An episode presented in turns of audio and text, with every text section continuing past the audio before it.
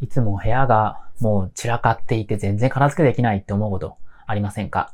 こんにちは、小清水健太こと小志健です。え今日はですね、片付けられないって ADHD の人がどうすればいいのかってことについてお話をしていこうというふうに思います。え僕自身ですね、この部屋見てもらうとわかると、やっぱりちょっと散らかっちゃうんですよね。散らかるんですけれども、もう昔みたいになんかもう、もう踏み場所がないみたいなレベルではなくなってきたんですね。で、なんでこうなったのかなと、え思うんですけれども、まず一つは、その時間的な余裕ができたところですね。時間的な余裕ができた。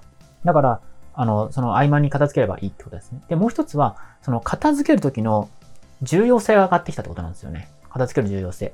僕もこういろいろ置いてるんですけど、あの、本当に ADH の人って周りの環境に影響を受けやすいんで、自分の興味のない情報とかね、仕事に関係ない情報とかあんまわからないんですね。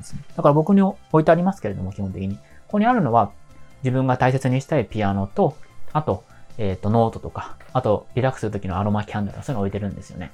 で、その、やっぱそうするとですね、仕事もはかどるんで、あの、こういう周りにはそういうものしか置かないようには、えー、しています。で、してはいますが、もう一つ、それと重要なのが、これが最近分かったんですけども、片付けって実は自分のやる気を引き出す方法としてベストだってことが最近分かったんですよね。でもど、どうやってじゃあやる気出すのかっていうと、作業興奮って言うんですか？ね。とにかくまずやるって、な、何でもいいからとりあえずやるってことなんですよ。やると、即座覚って脳に即座覚ってのがあるんですけど、それが刺激されてやる気が引き出せるんです。だから、やらないとやる気は引き出せないんです。不思議ですよね。だからまず何かやってみることなんですよね。何でもいいんですよね。で、この片付けっていうのは自分のやる気を引き出す即座覚を刺激してくれるんですよ。だから僕は実は今、えっと、仕事する前にですね、掃除するようにしてます。まず片付けですよね。で、ここで仕事、で別に仕事中はこれ散らかってもいいんですよ。なんでかっていうと、まあ、自分の必要な情報をね、こうやって置いて置いてるんですよね。まあ、これピアノの上に置いてるとちょっとピアノが壊れちゃうんであれですけれども、あの、自分に必要な情報ですよね。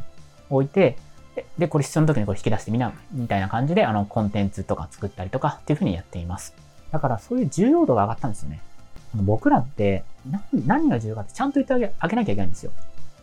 でも、一般の人って、なんていうんですか、もうなんか、片付け必要だからやれみたいな。理由言わないんですよ。理由言われなかったら僕らやんないじゃないですか。とにかくやればいいんだみたいな。僕ら無理ですよ、そういうの。だから、ちゃんと自分がなんでこれやる意味あるのかと、ちゃんと知る必要があるんですよね。こう当たり前のことでも、片付けでもなんでやる意味があるのかってことですよね。で、もしもそれでもやる気を受けないんだって思ったら、まず、まあ、ちょっと何か手をつけてみるってことなんですよね。これ重要です。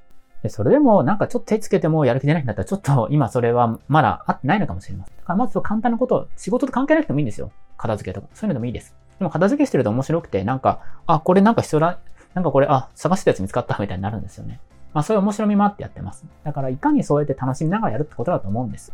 まあ、僕も鬱だった時はそうできなかったんでよくわかるんですけれども、まずは何かやってみること。で、もしもあなたが何何やっていいかわかりませんって人は僕は必ずお勧めしてるのが散歩ですね。散歩。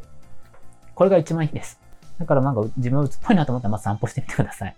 これは騙されてるかもしれない、と思うかもしれませんけれども、散歩すると、鬱の人って自分に意識を向いちゃってんですよね。もう。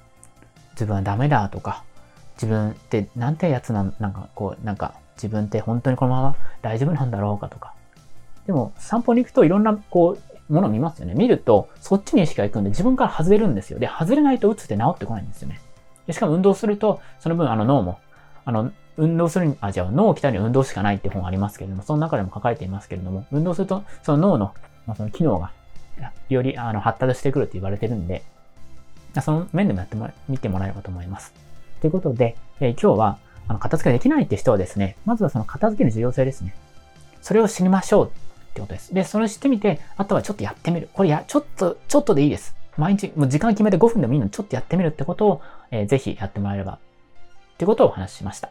今、期間限定で、スカイプ定期合社で鬱だった僕が、変人のまま、すごい人になれた ADHD 最適ライフ構築法を無料ウェブセミナーで公開しています。